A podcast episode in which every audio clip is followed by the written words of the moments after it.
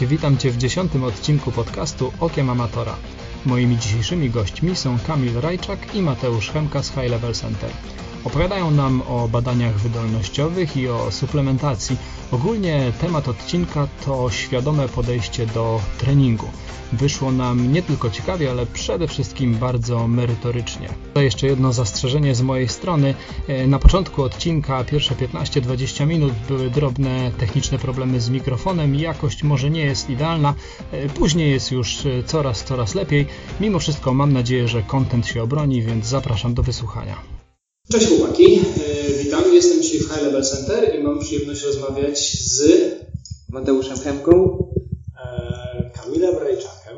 Dzięki chłopaki, że znaleźliście czas. E, dzisiaj będziemy rozmawiali o temacie bardzo takim istotnym i bliskim sercu wszystkim triatlonistom i sportowcom, a mianowicie badania wydolnościowe i suplementacja. Myślę, że zaczniemy sobie od badań wydolnościowych na początek, bo to temat ostatnio taki jest dosyć modny. I tutaj mm, zaczniemy od tego, co to w ogóle są badania wydolnościowe y, i ewentualnie jak badania wydolnościowe mają się do takich badań lekarskich, które są potrzebne do na przykład licencji rocznej, która teraz będzie wymagana w przyszłym roku przez Polski Związek Triathlonu. To które pytanie na początek? No co to są badania wydolnościowe? To, to zaczniemy Kamil od tego, co to jest. Okej, okay. czym są badania wydolnościowe? No, badanie wydolnościowe jest to test, który ma za zadanie E, pokazać nam e, to, jak wygląda na dany moment nasza dyspozycja sportowa, jak aktualnie wyglądają nasze możliwości wysiłkowe z jednej strony, a z drugiej strony ma nam e, wyznaczyć mm, progi metaboliczne i zakresy intensywności wysiłkowych, czyli coś, co już bezpośrednio przekłada się na praktykę treningową. No dobrze, a w takim razie powiedz mi, jak, jak to się różni od tych badań lekarskich, które teraz będą wymagane? Różnica jest taka, że badanie wydolnościowe jest narzędziem treningowym, a Badania, które są wymagane e, do licencji, e, są to badania stricte medyczne, które mają za zadanie określić mm, e, to, czy nasz organizm po prostu funkcjonuje prawidłowo i nie ma żadnych przeciwwskazań ku temu, żeby ten sport uprawiać. Czyli one absolutnie się nie zastępują się nawzajem? Nie, nie, nie, nie. Mogą się uzupełniać, ale nie, są to dwa zupełnie inne obszary. Mhm. Powiedziałeś, że badania wydolnościowe to narzędzie treningowe, jeżeli dobrze zrozumiałem. Mhm. E, w takim razie powiedz mi, kiedy takie badania warto jest przeprowadzić? E, ojej, tutaj e, najlepszą odpowiedzią byłaby odpowiedź że taka, że badania wydolnościowe powinny być już zaplanowane z góry w momencie, kiedy planujemy swój cykl przygotowań.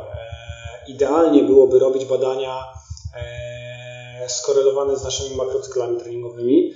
E, z tego względu, że po pierwsze wyznaczamy sobie e, parametry pracy treningowej właśnie na konkretny cykl, e, a po drugie po zakończonym cyklu robimy kolejne badanie, które mówi nam o tym, jak przepracowaliśmy ten dany cykl, czy zgodnie z naszymi założeniami i wyznaczamy, aktualizujemy sobie te parametry pracy treningowej, bo czy to zakresy tętna, czy obciążenia progowe, one pod, na skutek treningu się po prostu zmieniają. Mhm. Czyli z tego, co mówisz, nagrywamy tą rozmowę no, wczesną zimą, e, początek grudnia mamy, byłby to dobry moment, żeby takie badania e, teraz przeprowadzić. Zgadza się i aktualnie jest właśnie duże zapotrzebowanie na, na, na tę usługę z tego względu, że to jest moment, kiedy ludzie albo zaczynają okres przygotowawczy, albo już, e, już są w tym okresie. E, I to jest właśnie idealny moment, żeby takie badania zrealizować z tego względu, że właśnie poznajemy informacje takie wyjściowe e, i dostajemy wyznaczone te zakresy tętna, położenie progów, co bezpośrednio wpływa na fakt tego, jak trenujemy przez tą zimę. Słuchaj, to, to, to brzmi tak dosyć profesjonalnie. Powiedz mi, czy amatorzy powinni robić takie badania, czy to raczej waszymi klientami są przede wszystkim zawodowcy? No ja bym powiedział, że mimo iż jesteśmy mocno osadzeni w sporcie zawodowym, mamy pod sobą i, i kadry, i związki, i, i kluby, e, to jednak e, no, zdecydowaną większość klientów stanowią jednak amatorzy. E, tak naprawdę badanie jest dla każdego, kto chce się zbadać, natomiast przyda się każdemu, kto trenuje sporty wytrzymałościowe i te, w których komponenta wytrzymałościowa, wydolnościowa jest dość istotna, czyli wszystkie biegi długodystansowe, kolarstwo, triatlon, gry zespołowe, tenis i tak dalej. No dobra, wspomniałeś, że te badania pokażą nam w jakiś sposób, pomogą ustawić te parametry treningów. Mógłbyś to rozwinąć? Co, co, co to znaczy? No głównie chodzi tutaj właśnie o wyznaczenie progów metabolicznych. A co są progi metaboliczne? Progi metaboliczne są to takie momenty w intensywności wysiłku, przy których zmieniają, zmienia nam się metabolizm wysiłkowy. Czyli przy niskich intensywnościach pracy ten wysiłek odbywa się w przemianach tlenowych. Przy wyższych troszeczkę intensywnościach pracy wchodzimy już w przemiany mieszane, czyli mamy tlenowe i dochodzą przemiany beztlenowe. I przy tych najwyższych jesteśmy w obszarze beztlenowym, czyli dominują już przemiany beztlenowe. I progi metaboliczne pokazują nam właśnie tę intensywność pracy, zarówno na obciążeniu zewnętrznym, czyli na prędkości biegu, bądź też na watach w przypadku kolarstwa, gdzie te progi występują, i również na tętnie. Czyli mamy informację, przy jakim tętnie wchodzimy w strefę przemian mieszanych i przy jakim tętnie wchodzimy w strefę przemian beztlenowych oraz przy jakiej prędkości biegu lub przy jakiej wartości mocy. Znaczy ty albo, albo, czy używamy i tego parametru, i tego? Weźmy bieg, dla, mhm. bo będzie nam łatwiej, nie? Bo yy, przy kolarstwie na watach jakby łatwiej będzie to precyzyjnie odczytać, ale przy biegu, czy trzymamy się faktycznie tempa, czy yy, patrzymy na to, co pokazuje pulsometr? Najlepiej jedno i drugie. E, to znaczy tak, z tętnem jest problem taki, że jest to parametr reaktywny. Oznacza to, że na tętno wpływa dużo czynników. Tętno odzwierciedla to, co dzieje się w naszym organizmie, a nie na odwrót. Czyli jak mamy ten, tempo, tętno 150, to na nie wpływa i otoczenie, i nasz stan emocjonalny, i nasza aktywność, którą realizujemy. A to nie jest tak, że tętno 150 wyznacza jakąś konkretną aktywność, tylko aktywność wyznacza tętno plus wszystkie pozostałe parametry. Więc tętno jest takim parametrem niestałym. Z tego względu no, na pewno każdy, kto trenuje, zauważył to, że jeżeli na przykład jest wypoczęty, biegnie z taką, z takim samym, z taką samą prędkością biegu i te tętno jest inne niż w momencie, kiedy jest no, troszeczkę zmęczony. Tak samo pogoda, czy jest ciepło, czy jest wysoka wilgotność powietrza i tak dalej, i tak. Natomiast prędkość biegu zawsze jest stała. Zawsze powiedzmy te tempo biegu 5.30 to jest zawsze 5.30, więc lepiej jest biegać jednak na tempie, no bo tak jak mówię, prędkość jest zawsze stała, ale zawsze trzeba to korelować z tym tempem. No dobrze, czyli e, dzięki badaniom wydolnościowym poznamy e, te swoje progi metaboliczne, mhm. jak to nazwałeś, i dzięki temu będziemy mogli sprytnie sobie później trening zaplanować. Dokładnie tak. Mhm, A możesz mi coś powiedzieć więcej na temat tych progów metabolicznych? Czy rozumiem, że wyróżniamy tylko te dwa, czyli ten trening tlenowy i później rozumiem mamy trening progowy i ewentualnie jeszcze mamy coś, coś dalej? Jeszcze jakieś progi? To znaczy e, organizm czerpie energię z dwóch źródeł, e, czyli na bazie przemian tlenowych i beztlenowych, czyli mamy strefę przemian tlenowych, strefę przemian mieszanych, gdzie te są i przemiany tlenowe i beztlenowe i strefę przemian beztlenowych. Oczywiście to jest w dużym stopniu umowne, bo te przemiany zawsze przy każdej intensywności występują, tylko chodzi o ich zaangażowanie procentowe. Natomiast no, mamy takie trzy, trzy obszary właśnie metaboliczne, w których odbywa się wysiłek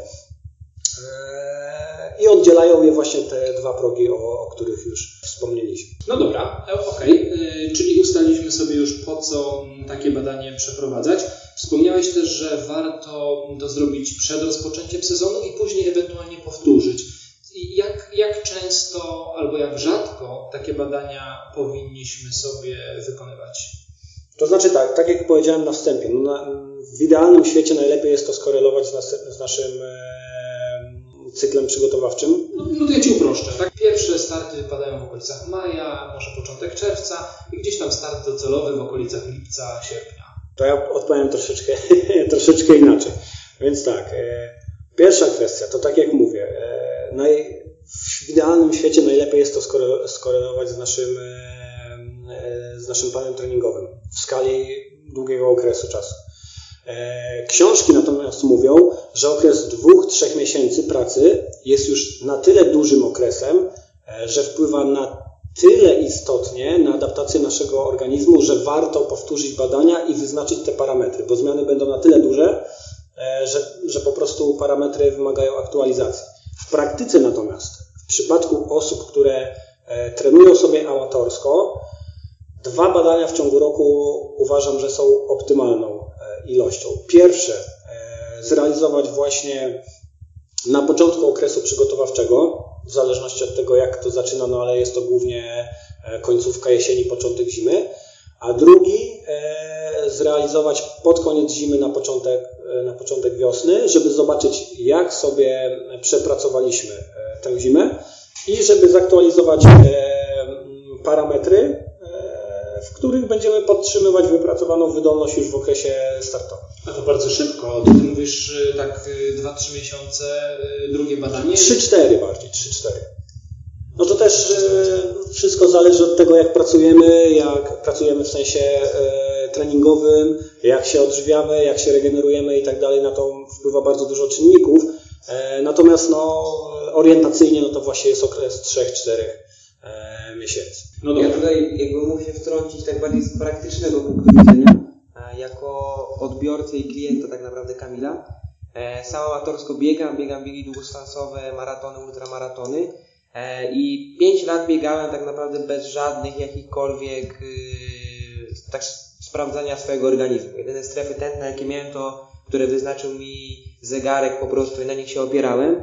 Więc ten trening też był taki, wydawało mi się, że trochę był jakiś plan, było, szliśmy według planu, tylko że w pewnym momencie przestało jakby to dawać jakiekolwiek efekty. No i właśnie w tamtym roku wybrałem się na początku też w tym podobnym okresie jak teraz, na pierwsze badanie do Kamila. No i okazało się, że w ogóle leży u mnie, leżą u mnie te przemiany tlenowe. Czyli treningi w ogóle były robione nie w tym kierunku, w którym powinny. Za szybko czy za wolno? Za szybko. One były już, yy, były robione pod konkretne cele, były dokładane prędkości, były dokładane obciążenia, a się okazało, że nie ma podstawy, tak naprawdę fundamentu, na którym można to budować. I dopiero po badaniu z Kamilem też ustaliliśmy jakiś tam e, mini cykl treningowy, który trwał do Orlen Warsaw Maratonu, czyli to też było trzy chyba miesiące, może troszeczkę więcej niż trzy.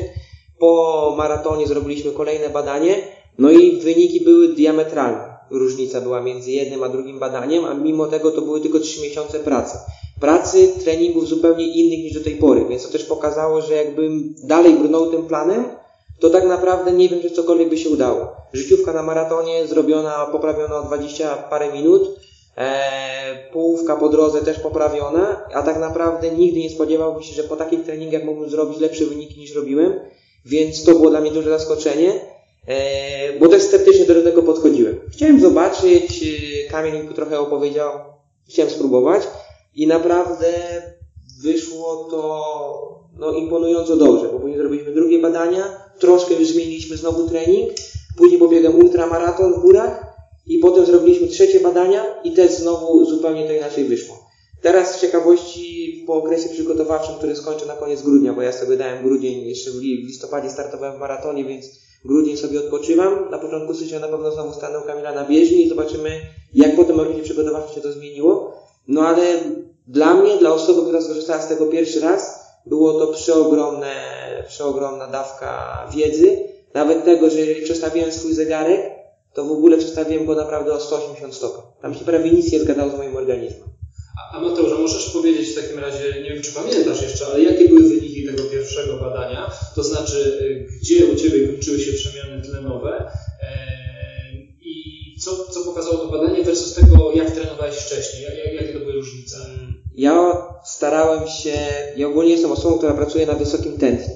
Nie zawsze wiedziałem, które, tak naprawdę, która strefa była wysoka, bo na moim zegarku to każdy prawie trening równa się z czwartą, piątą strefą.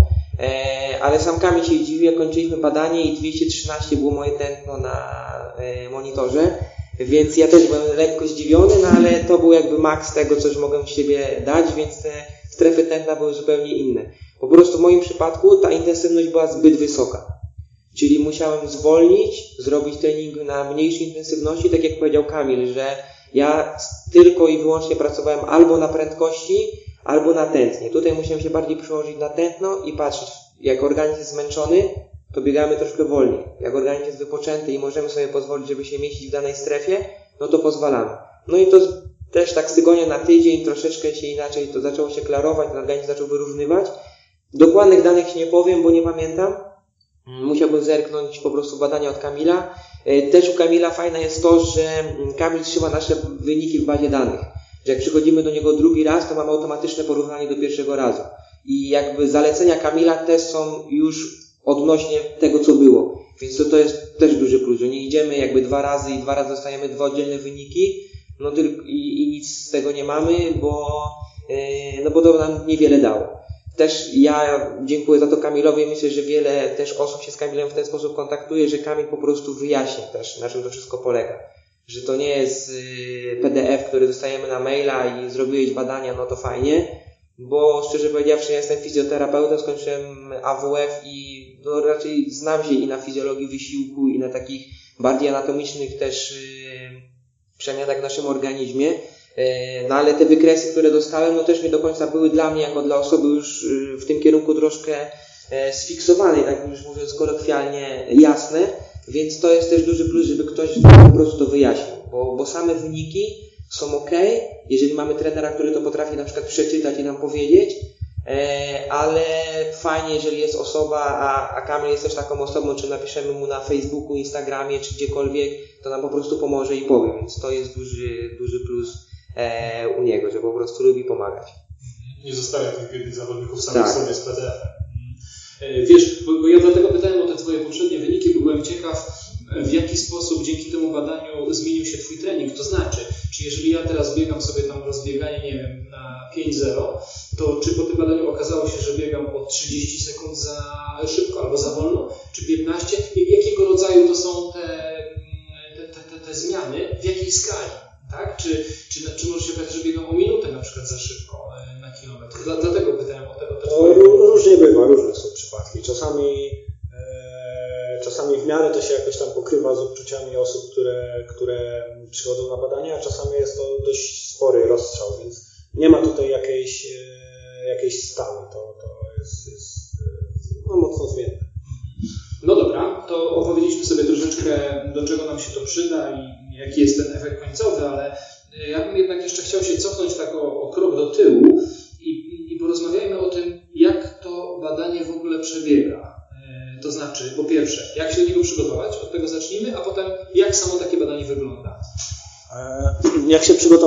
badania? E, tak naprawdę badanie nie wymaga żadnego przygotowania.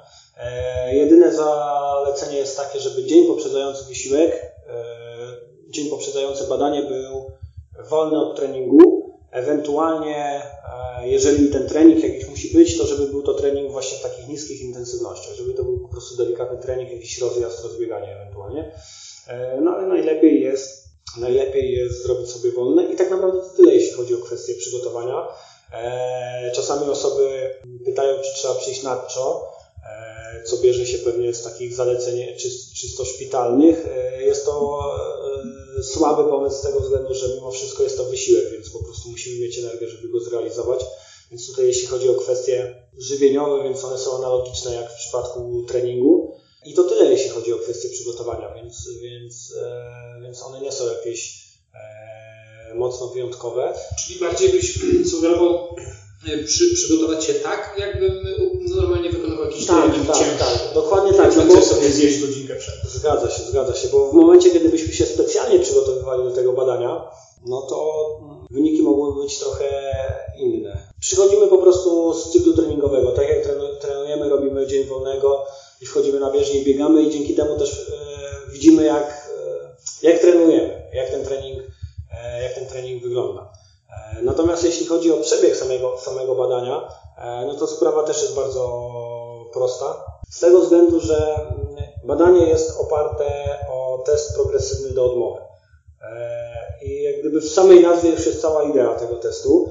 Progresywny oznacza, że intensywność wysiłku jest cały czas zwiększana. Jeśli chodzi o test biegowy, na przykładzie testu biegowego zaczynamy powiedzmy od 9 km na godzinę i powiedzmy co 2-3 minuty zwiększamy tę prędkość o kolejny kilometr.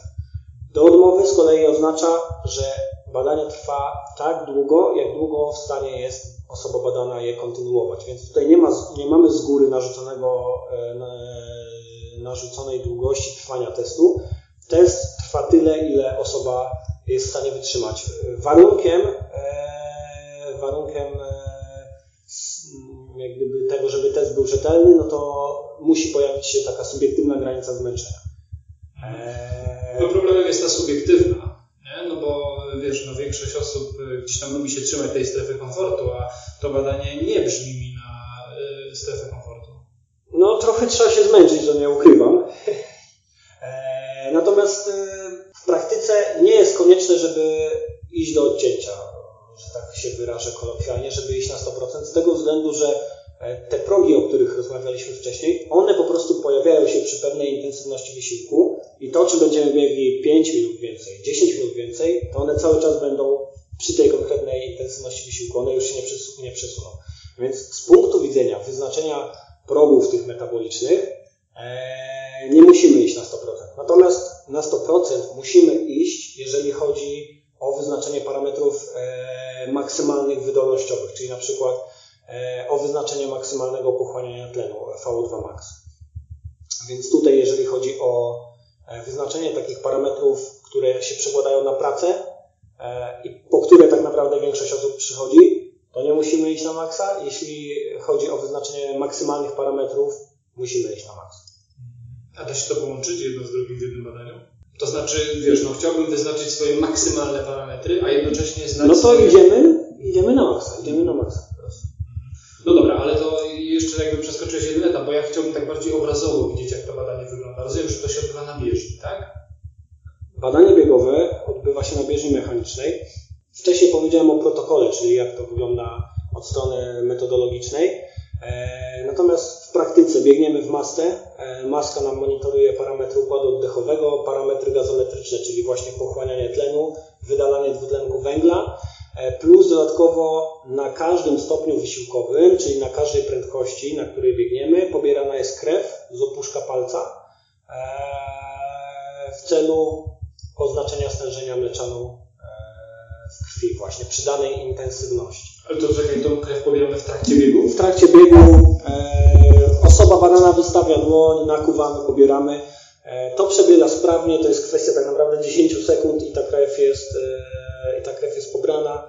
E, nie jest to mocno inwazyjne, to można to porównać do e, badania cukru, cukrzyków, więc drobne ukucie w opuszek palca, e, pobranie dokładnie za każdym razem pobiera się 10 mikrolitrów krwi i Tyle. Drobne ukucie, już to widzę. Biegniemy 3,40 na, na, na kilometr i jeszcze do tego się kujemy w palec. No, że tutaj ja też tak pra od praktycznego punktu widzenia i od osoby, która strasznie boi się pobierania krwi i inwazji w swój organizm, więc y, u mnie pierwsze pobieranie od razu skoczyło mi tętno 5 do góry więc, y, ale nie, naprawdę nie ma się czego bać, to nawet nie czuć, a poza tym jak cały czas biegniemy i kamień nakuje nas na początku, to tak naprawdę zazwyczaj już nie potrzebujemy drugi raz się kłuć, tu kamień przyciska palec i to dosłownie dwie krople krwi, której potrzebujemy, więc to też nie jest tak, że on nas łapie za rękę i wkuwa nam jakąś igłę, bo to jest naprawdę y, no tak naprawdę niezauważalne przez nas. Jeszcze jak mamy już tą euforię, gdzie już tam dążymy do, do, do jakiegoś celu, to nawet nie zauważamy, jak kamień weźmie naszą rękę i sobie pobierze trochę tej krwi, więc tym nie musimy się martwić, cokolwiek się dzieje. E, nawet dla osób, które się rzeczywiście boją, bo ja jestem taką osobą i przeżyłem. Ugryzienie komara tak naprawdę, tylko na początku. Zgadza się. I to właśnie o czym wspomniał Mateusz, że w momencie, kiedy biegniemy, jesteśmy skupieni na tym wysiłku, to nawet nie odczuwamy tego, że jest jakieś ukucie, bo jesteśmy sfokusowani zupełnie na coś innym. Boli wszystko inne, a już nawet nie palec. No, myślimy o innych rzeczach po prostu. Dobra, a Kamil, jeszcze powiedziałeś, że to odbywa się w masce i powiedz mi, czy ta maska w jakiś tam sposób nie przeszkadza w trakcie tego biegu? E, no na pewno no nikt nie jest przyzwyczajony za bardzo do biegania w masce, aczkolwiek e, w obecnych warunkach klimatycznych mm. coraz więcej osób jednak e, jest zachęcanych do tego, żeby w tych maskach biegać. Natomiast no, maska wprowadza pewnego rodzaju dyskomfort, który jest szczególnie odczuwany w momencie, kiedy jesteśmy w tych wyższych intensywnościach pracy, kiedy te E, zmęczenie daje się we znaki, a jak jesteśmy zmęczeni, to jesteśmy rozdrażnieni, e, więc ta maska wtedy naprawdę no, może, może trochę przeszkadzać, ale jeżeli ktoś e, jak gdyby no, bada się w miarę regularnie, przychodzi trzeci, czwarty raz na badanie, to już ta maska zupełnie nie, nie przeszkadza i nie zwracają na nią uwagi. No to jest coś, do czego po prostu e, musimy się przyzwyczaić. No dobrze, czyli już wiem, że biegniemy na bieżni, co 3 minuty zwiększamy. Co ten- dwie, trzy, co dwie, jak gdyby konkretny protokół zazwyczaj jest dobierany e, e, po takim krótkim e, wywiadzie z osobą badaną, e, po poznaniu stażu treningowego, e, jakie osoby ma, osoba ma życiówki na dane dystanse i, i w ten sposób mniej więcej dobieramy ten protokół, żeby on był e, no, dogodny dla, dla, dla konkretnej osoby. A powiedz mi, e, skąd wiemy, kiedy jest ten moment odcięcia czy odmowy? To jest takie bardzo subiektywne już przez To jest mocno subiektywne. Są pewne wartości niektórych parametrów, e, których osiągnięcie jest równoznaczne z wysiłkiem maksymalnym. Natomiast no, głównie to jest tak naprawdę odczucie subiektywne. Ale na przykład wiesz, gdybyś, e, nie wiem, miał osobę, którą wiesz, że tak z, z grubsza to tętno maksymalne będzie oscylowało w okolicach 200-210, a on biegnie, już jest na tętnie 215 i mówi dalej, jeszcze jedziemy dalej, dalej, to rozumiem, że kontynuujemy badanie i nie ma problemu. E, Jeżeli te wartości dętna nie są jakieś niepokojące, patologiczne, to tak, to, to może, może być. No jeżeli bym zobaczył u kogoś tętno 250, no to raczej bym, raczej bym go już dalej nie puścił.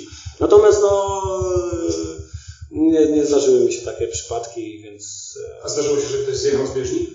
e, na szczęście nie. Na szczęście nie. Już tych badań no, pewnie kilka tysięcy zrealizowałem i nikt z tej bieżni e, nie spadł. Nie liczę piłkarzy z ekstraklasy, bo tam gdyby to jest zupełnie inna atmosfera pracy. No dobrze. E, Wspomnieliśmy o tym e, biegowym badaniu. Jeszcze powiedz mi tak w skrócie, a rowerowe e, badanie w jaki sposób przebiega? Rowerowe badanie jest analogiczne e, do biegowego, tyle że intensywność wysiłku wyrażona jest w watach, a nie w prędkości.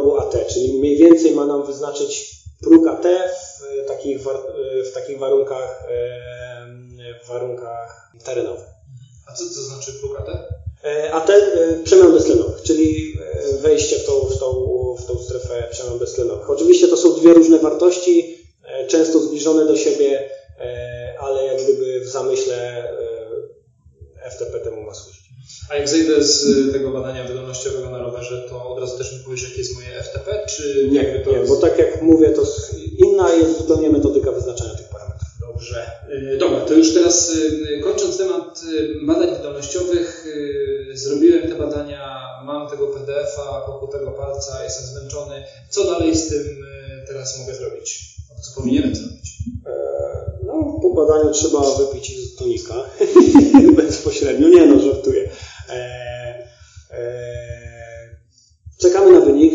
To warto zaznaczyć, że e, bezpośrednio po badaniu mamy tak naprawdę zbiór danych liczbowych. To jest ogrom informacji, które po prostu trzeba przetworzyć, przeanalizować, wyznaczyć właśnie te progi. E, Musimy je po prostu opisać, przełożyć na język bardziej ludzki.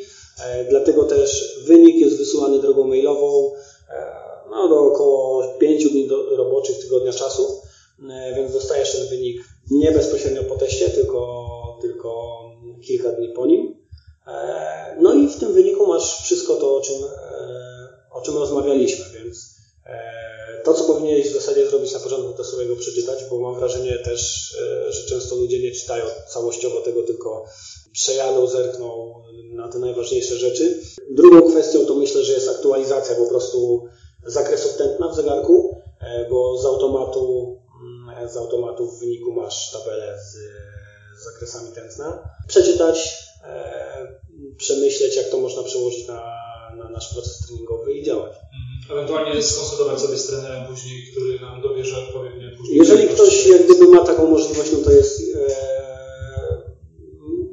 najlepsza opcja, no bo jednak e, trener, szczególnie ci trenerzy z nowej szkoły, e, no mają coraz większą wiedzę, e, coraz lepiej sobie radzą e, właśnie z wynikami tego, z takimi narzędziami jak badania wydolnościowe, więc są w stanie dużo bardziej precyzyjnie ułożyć nam plan treningowy. E, to teraz, e, Mateusz, zwracam się trochę w Twoją stronę.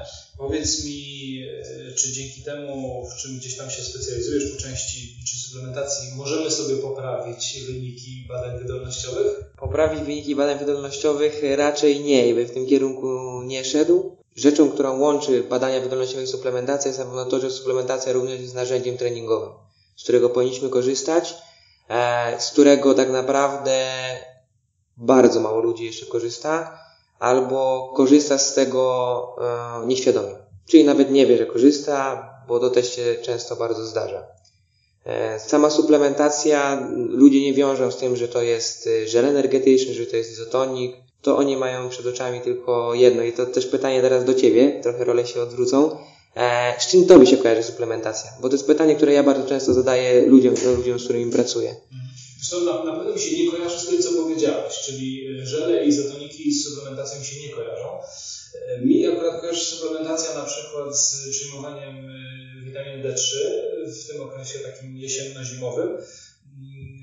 I to jest tak naprawdę wszystko. No jeszcze wiem, BCA chyba niektórzy gdzieś tam sobie zapadają. Ja tego osobiście nie robię, nie wiem czy dobrze czy źle, ale mniej więcej właśnie z tym mi się kojarzy. Tak? I, i tu chciałem się Ciebie zapytać, na czym ta suplementacja naprawdę tak, tak naprawdę polega i czy my jako amatorzy, bo w większości rozmawiamy o amatorach, powinniśmy taką suplementację stosować?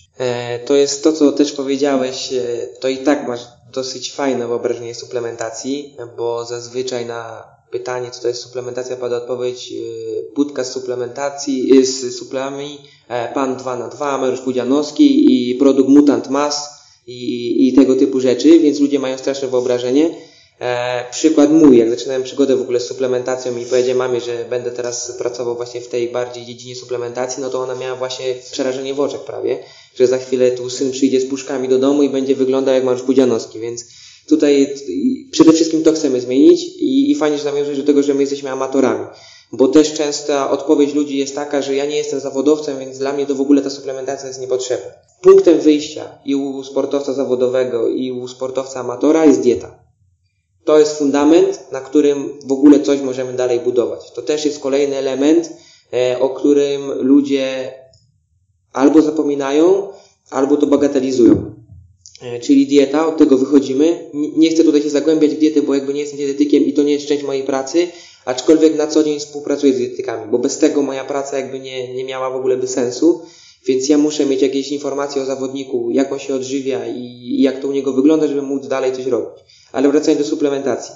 E, czyli mamy sportowca amatora, mamy sportowca zawodowego, mamy dietę. Mamy dzień sportowca zawodowego, czyli mamy śniadanie, trening, odpoczynek, odnowa biologiczna, obiad, trening, odnowa biologiczna, odpoczynek, kolacja. Tak mniej więcej wygląda dzień zawodowca. Jak. Tak. Jak wygląda dzień amatora? Trening, śniadanie, korki, jedziemy do pracy, stres, wchodzimy do pracy, 8 godzin siedzimy przed biurkiem albo załatwiamy inne sprawy, pracujemy, gdzie mamy stres, mamy kawę, mamy herbatę, e, mamy tysiąc spraw do załatwienia, wracamy, telefon od żony, słuchaj, zrób zakupy, dziecko jest chore, trzeba jechać do lekarza, czyli mamy tysiąc innych spraw do załatwienia, finalnie docieramy do domu, i pytanie, kurczę, jeść czy nie jeść, bo trening muszę zrobić. Jak zjem, to będzie 23, no nie, rano muszę wstać. No znajomo. Tak. Więc idziemy na trening, zazwyczaj nie jemy, wracamy, no i tu kolejny problem, bo już jest 22, to chyba już nie można jeść, bo ja za chwilę będę się kładł spać. No i tutaj to wszystko powoduje, że my po półrocznym stażu treningowym jesteśmy już tak zajechani, że już albo nam się nie chce, albo już ledwo ciągniemy.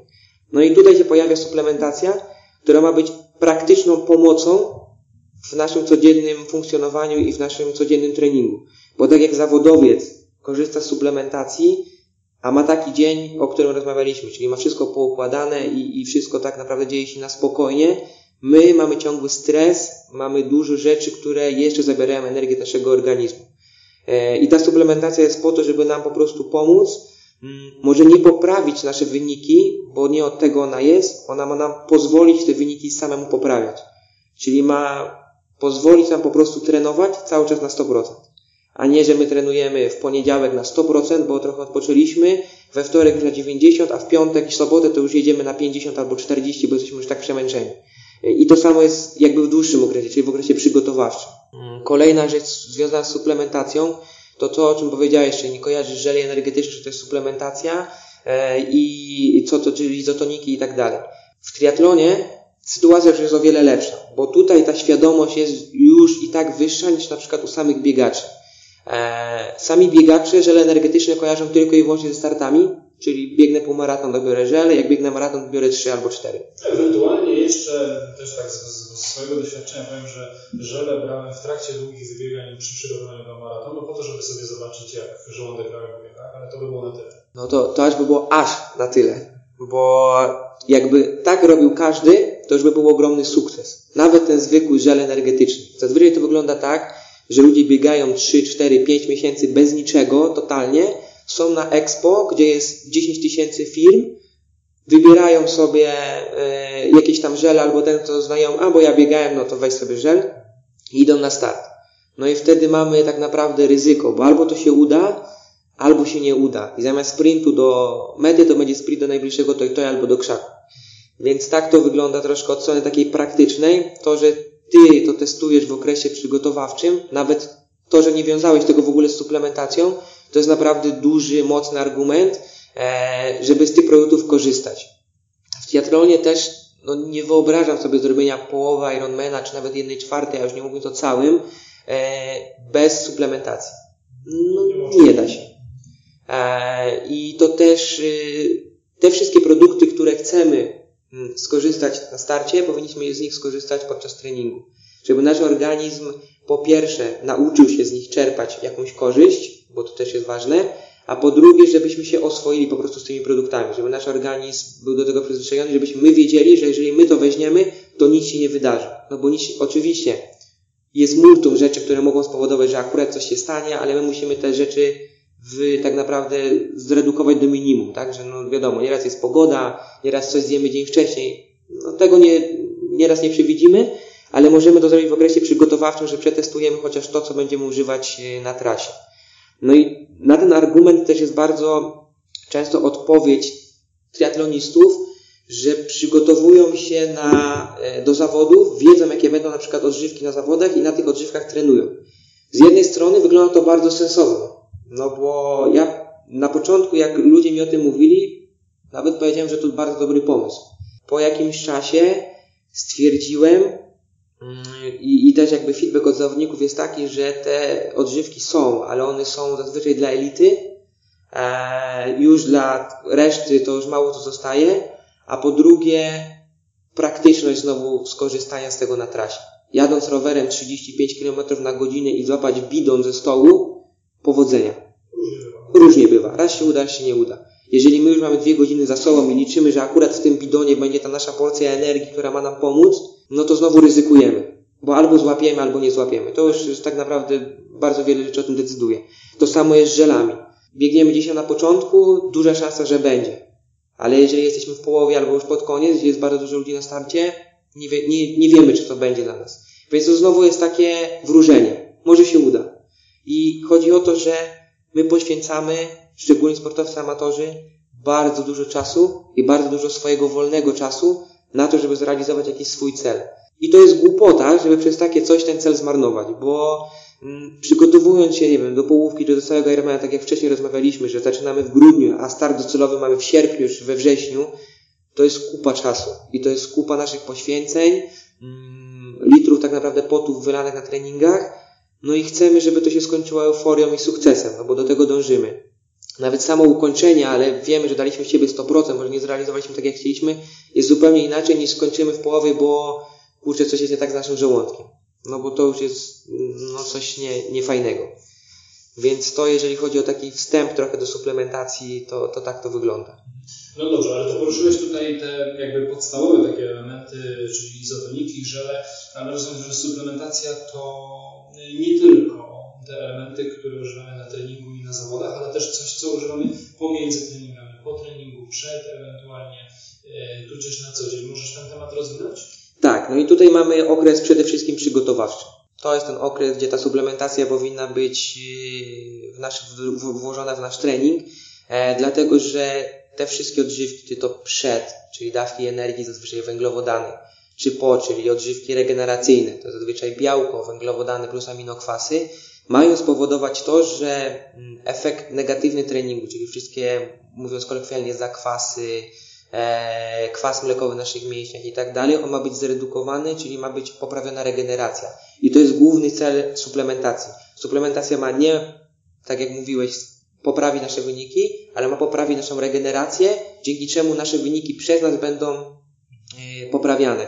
Przede wszystkim regeneracja, żebyśmy my cały czas mogli dawać siebie jak najwięcej i żeby nasz organizm miał cały czas bardzo dużo e, tych rzeczy, których potrzebuje naprawdę do, do regeneracji. No i tutaj znowu dieta. Jeżeli nie mamy diety, to nawet najlepsza e, suplementacja i z najlepszych firm i super produkty nie pomogą, no bo nie będzie, do, bo suplementacja to ma być dodatek, czyli musi być ten posiłek, do którego my dokładamy. No bo my nie jesteśmy szarym Kowalskim, który pracuje, wraca do domu, siada przed telewizorem albo lub czyta książkę i idzie spać, tylko my wykonujemy dużo, dużo więcej pracy, którym jest trening, która nas kosztuje po pierwsze dużo energii, no musimy ją dostarczyć do organizmu.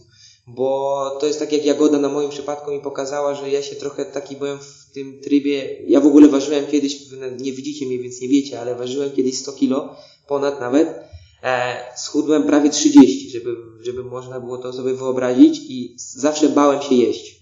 To była rzecz, którą, której się bałem, że będę jadł, no to będę tył. To też tak działa, że jak jemy za mało, to też zaczynamy tyć, bo nasz organizm czegoś tam szuka, więc to już mówię bardziej dietetyka, ale to tak działa.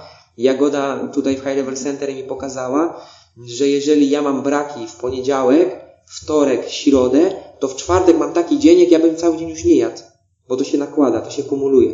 To jest tak jak posiłek zwykły rano, śniadanie, o którym zapominamy. Śniadanie przekłada się na cały nasz dzień, że jak my nie zjemy śniadania, to na przykład trening robiony o 20 może być słabszy niż jakbyśmy to śniadanie zjeli, bo po prostu organizm cały czas będzie musiał to jakoś uzupełnić i te braki się kumulują, więc tutaj ja, ja zawsze stawiam żywienie na pierwszym miejscu, suplementacja to ma być właśnie dodatek do tego, co my robimy więcej. Bo jeżeli my byśmy tylko i wyłącznie pracowali i, i dali radę osiągnąć to z diety, to nie potrzebujemy tej suplementacji. Ale jeżeli my robimy coś więcej, zazwyczaj no, triatloniści to mnie w ogóle zadziwiają, jak rozmawiam z panem i mówi, że teraz jest na takim delikatnym okresie, to trenuje 10 godzin w tygodniu. No to ja nie wiem, jak on jest w mocnym okresie, to ile godzin trenuje, więc to jest naprawdę mega wydatek dla naszego organizmu. Więc po prostu ma nas wspierać. Widzisz, tu też troszkę ubiegłeś jakby moje kolejne pytanie, bo ja chciałem zapytać, czy już abstrahując od tych izotoników jeżeli, ale czy nie wystarczy po prostu zdrowo się odżywiać w ramach suplementacji albo jej braku? To trzeba się zdrowo odżywiać e, i te zdrowo to, to każdy ma trochę mm, takie, tak jak słyszy ktoś dieta, to od razu się kojarzy, że nie wiem, jemy same albo warzywa, albo posiłki są bardzo małe i w ogóle to będziemy teraz chodzić głodni i rozdrażnieni. Tak naprawdę tak nie jest bo dietą to jest, jest wszystko to, co my dostarczamy naszego organizmu. I nieraz ta dieta jest taka, że jemy więcej niż jedliśmy, tylko jemy troszkę może mądrzej i mamy jakieś tam zwyczaje. Właśnie pamiętać o tym śniadaniu, pamiętać o posiłku potreningowym. Czy to jest 22, czy to jest pierwsza w nocy, czy 19, zawsze ten posiłek potreningowy powinien być, bo on się przekłada też na regenerację. Oczywiście właśnie takie posiłki możemy e, wspomóc się suplementacją już no nie chce nam się zjeść, ale wypijemy sobie szejka, który jakby imituje posiłek i to też będzie w porządku. Tylko nie możemy tego nadużywać, że my cały czas będziemy sobie jechać na taki szejka.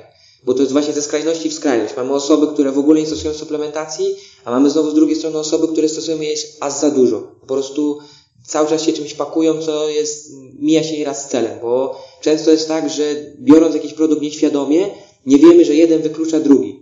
Albo biorąc jedno z drugim, no to, to wykluczamy. Więc tutaj przede wszystkim wiedza jest potrzebna do tego i, i ja staram się, jeżeli ja pracuję z jakąś osobą, no to ja staram się indywidualnie rozpisać suplementację pod konkretnie jego przypadek.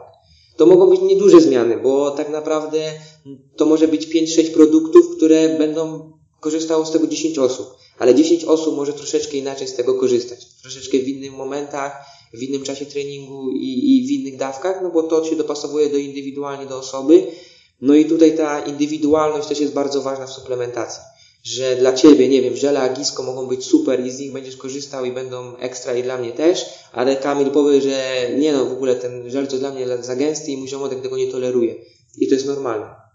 Dlatego po to mamy te okresy przygotowawcze, żebyśmy testowali produkty, z których możemy uzyskać jak najwięcej i które będą pozytywnie wpływać na nasz organizm, a nie negatywnie. Powiedziałeś o tym, że trzeba to mimo wszystko traktować bardzo indywidualnie, ale ja jednak chciałbym tak troszkę Cię przycisnąć o taki idealny posiłek przed treningiem i idealny posiłek potreningowy. I teraz ten, ten przedtreningowy niech to będzie przykład takiego posiłku no bardzo wcześnie rano, nie? czyli zaczynamy ten trening o 7 rano, 6.30 ewentualnie, a kończymy o 22 ten y, wieczorny. Y, czy i co warto jeść przed i po tym y, ostatnim treningu?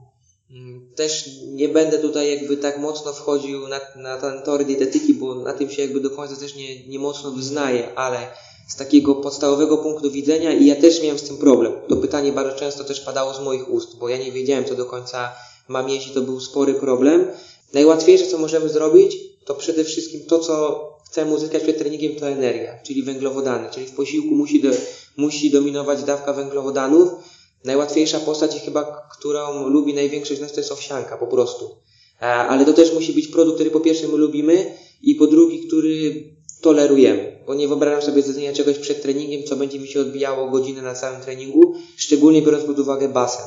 Basen jest specyficznym treningiem, dlatego że jest zupełnie inna e, pozycja nasza i po drugie kontakt z wodą, ciśnienie, to musi być naprawdę posiłek przemyślany.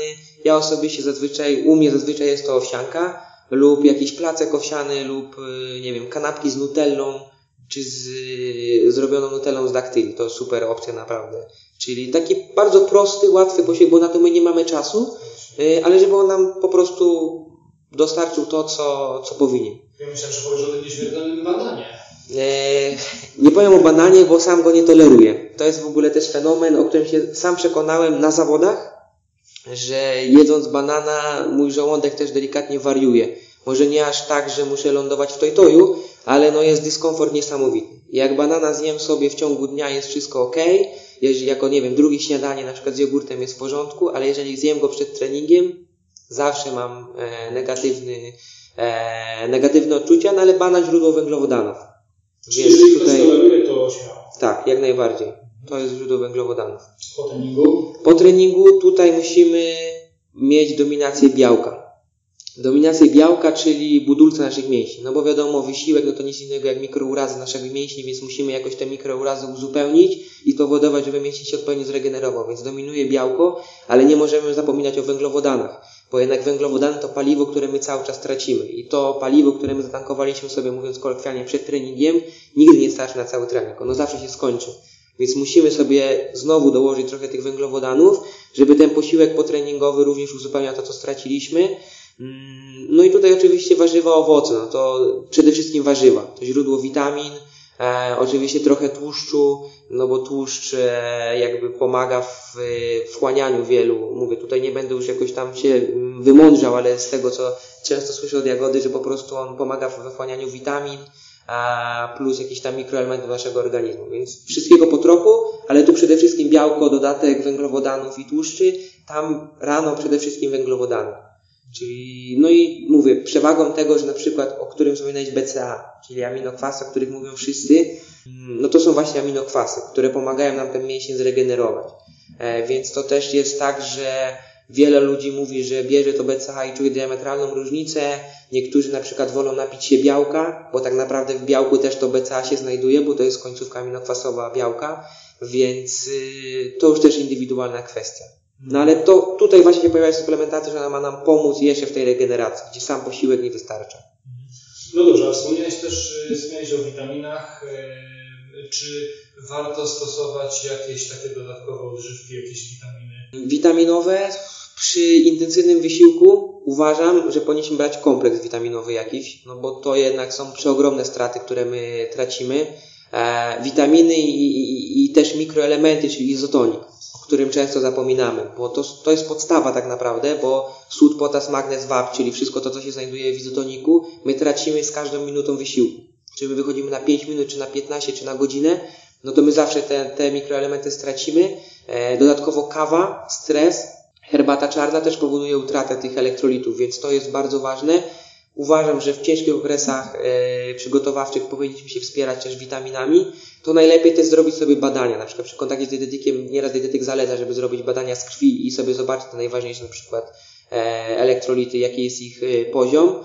E, No i w okresie teraz jesienno-zimowym, no to chyba ta witamina D, o której wszyscy mówią. I rzeczywiście mm, są na to badania, to, to nie jedna osoba o tym powiedziała, że witamina D jest dobra, tylko rzeczywiście no, ona nam pomaga, szczególnie w naszym klimacie.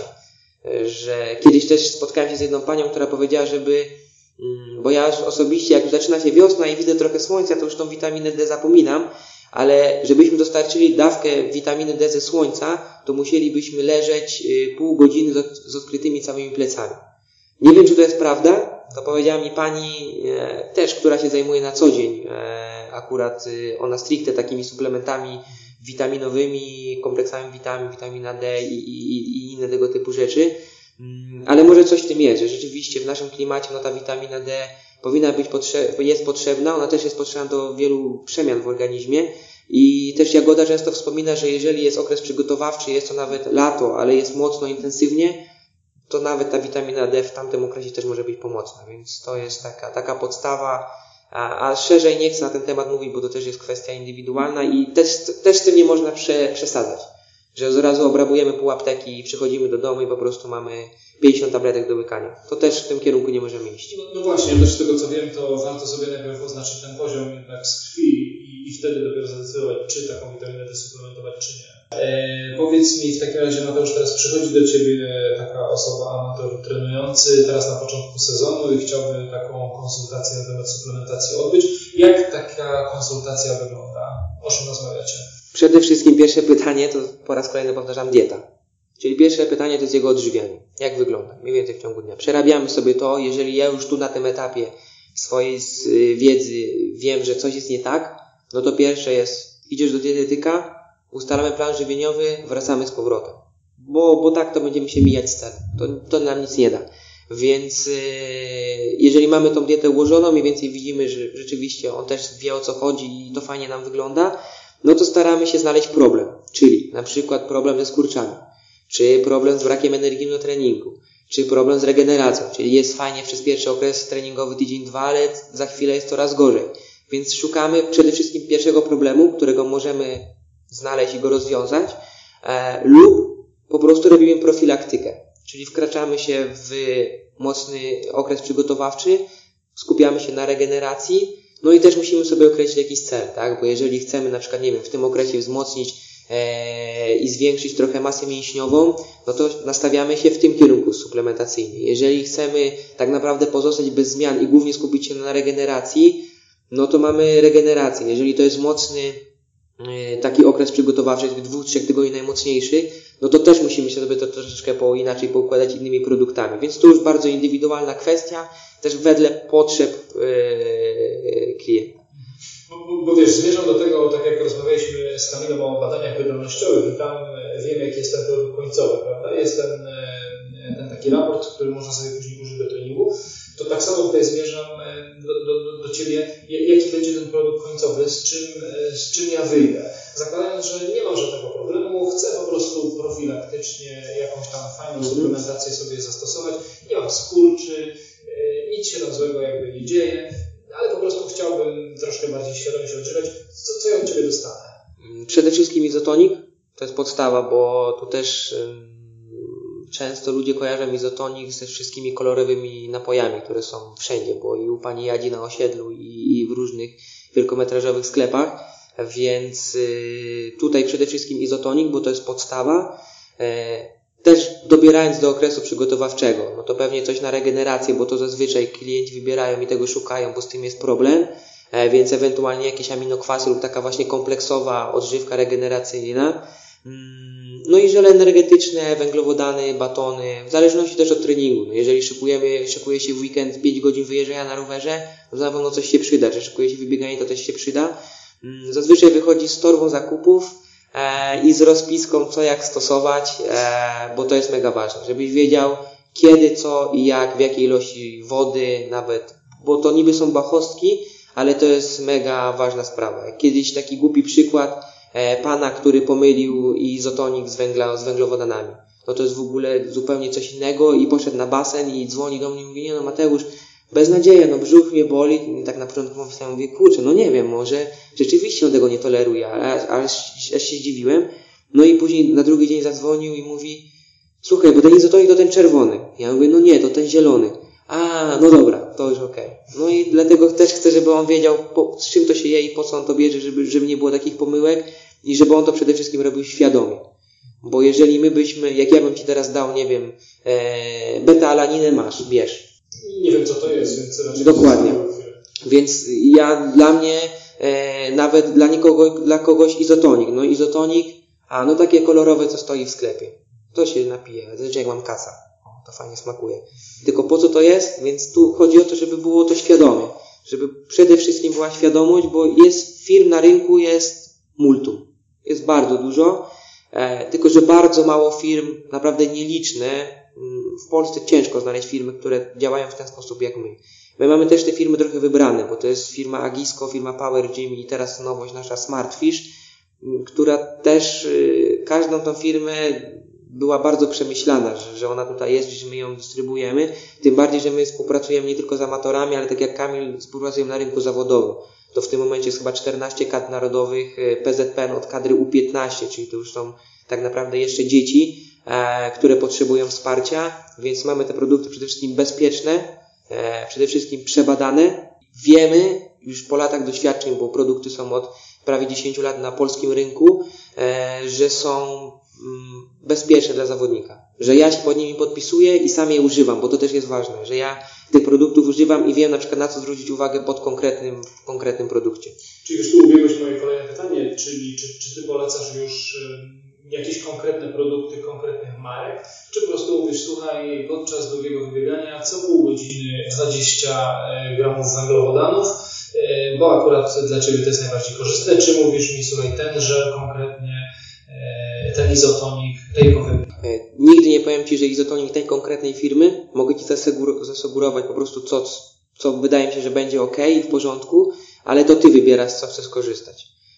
To też 20 gram węglowodanu to też by było ciężko. Raczej bym Ci powiedział e, dany produkt, który możesz, który możesz sięgnąć, ale nigdy nie narzucę Ci tak, że przyjdziesz do mnie czy do nas tutaj do High Level po pomoc i jak nie kupisz naszych marek, no to nie dostaniesz pomocy. No to tak nie działa to jakby skorzystanie z naszych e, marek już jest takim finałem i jeżeli Tobie będzie to pasować przede wszystkim i będziesz z tego zadowolony, to ja będę się cieszył, e, że, że Tobie pomogłem i że wszystko pracuje tak jak powinno. Ale jeżeli Ty przyjdziesz i powiesz, że słuchaj, ten Mateusz, ten żel, który od Ciebie dostałem, to on jest nie bardzo, to szukamy alternatywy. I, i ja zawsze nigdy nie będę narzucał mm, z góry jakichś produktów, że tylko agisko i nic więcej. I, I nasuwa mi się jeszcze takie chyba ostatnie pytanie, czy przy stosowaniu takiej suplementacji e, gdzieś tam losowo wybranej, czy jest się czego bać później przy badaniu antydopingowym? Takiej suplementacji nie mamy się czego bać, dlatego tu też warto zapytać kogoś, skąd te produkty są jakie te produkty są i kto je produkuje i tak dalej, bo, bo to jest bardzo ważne, bo tak jak wspominaliśmy wcześniej, że firm jest bardzo dużo, mm, no i nieraz tam co jakiś czas na tym rynku się pojawiają jakieś komunikaty, tak, że w tym produkcie było to, a w produkcie tym było to i to było niedozwolone. Mm, ale akurat dlatego zawsze warto sięgać po firmy, które mają takie te produkty przebadane. Nasze produkty są robione tak naprawdę i, i też projektowane i e, przebadane przez Karsat Gugat, to jest taki centrum przygotowań olimpijskich w Hiszpanii, gdzie jakby oni się pod tym podpisują. My też dostajemy na to badania, że te produkty są badane i są po prostu przebadane pod tym danym kątem, bo na rynku nigdy nie ma tak, że ktoś się może poświadczyć, że nasze produkty mają certyfikat, na przykład WADA, tak, i one nie są y, antydopingowe, bo żeby ktoś, żeby ktoś sięgnął i przebadał ten produkt, to ktoś musi stwierdzić, że on jest podejrzany. Że na przykład ktoś zostaje przyłapany na dopingu i on mówi, że on nic nie brał, ale korzystał z tych produktów. I te produkty wtedy są analizowane. Więc warto sięgać po firmy, mm, które raczej nie mają takich przeszłości, że były kiedyś y, analizowane, a po drugie, no żeby ktoś o nich miał po prostu wiedzę. No dobrze. No dobrze, chcesz coś jeszcze dodać na koniec na temat y, suplementacji od siebie? Myślę, że na, na, temat suplementacji już nie, bo tak naprawdę to też jest temat bez końca. Moglibyśmy tu siedzieć do rana i byśmy coś cały, cały czas szukali jakichś nowych tematów. E, zachęcam przede wszystkim do tego, żeby świadomie podchodzić do, do aspektu treningu. Że trening to, to nie tylko wyjście na basen, czy wyjście pobiegać, czy pojechanie na rowerze, ale trening to właśnie dieta, trening to badanie wydolnościowe, trening to suplementacja, trening to skorzystanie z trenera, e, ułożenie jakiegoś planu i, i tak naprawdę i później motywacja, psycholog, tych, tych elementów jest mnóstwo. My tutaj w High Level Center chcieliśmy stworzyć coś takiego, że ludzie przychodząc tutaj mają wszystko pod ręką. Więc mają dietetykę, mają badania, mają suplementację, mają fizjoterapię, mają treningi uzupełniające, mają wszystko to, co jest potrzebne właśnie do świadomego treningu, bo tego brakowało. Brakowało i tak jak Kamil mówi, trenerzy nowej szkoły. Bo trenerzy starej szkoły po prostu tego nie mieli. Ja sam kiedyś też grałem w piłkę, e, może to nie było na jakimś super poziomie, bo otarłem się tylko o okręgówkę, ale mm, to było tak, że po meczu to było piwo i do domu, a nikt nie mówił o tym, żeby ktokolwiek zjadł i, to, że ja miałem 16 lat, no to też nikt o tym nie wspominał, że ja musiałem się jakoś odpowiednio odżywiać albo e, ktoś patrzył pod jakimś innym aspektem. Tylko był trening i, i nic więcej. E, panowie, bardzo Wam dziękuję za rozmowę. Myślę, że mamy bardzo e, fajny materiał, czyli e, dowiedzieliśmy się sporo na temat badań wydolnościowych, jak to zastosować, później sporo na temat suplementacji, z czym z czym można wyjść tutaj od Ciebie z takiej konsultacji. No ja na pewno będę chciał skorzystać z takiej pomocy. Także jeszcze raz Wam dziękuję za merytoryczną, ciekawą rozmowę. My również dziękujemy. Dzięki.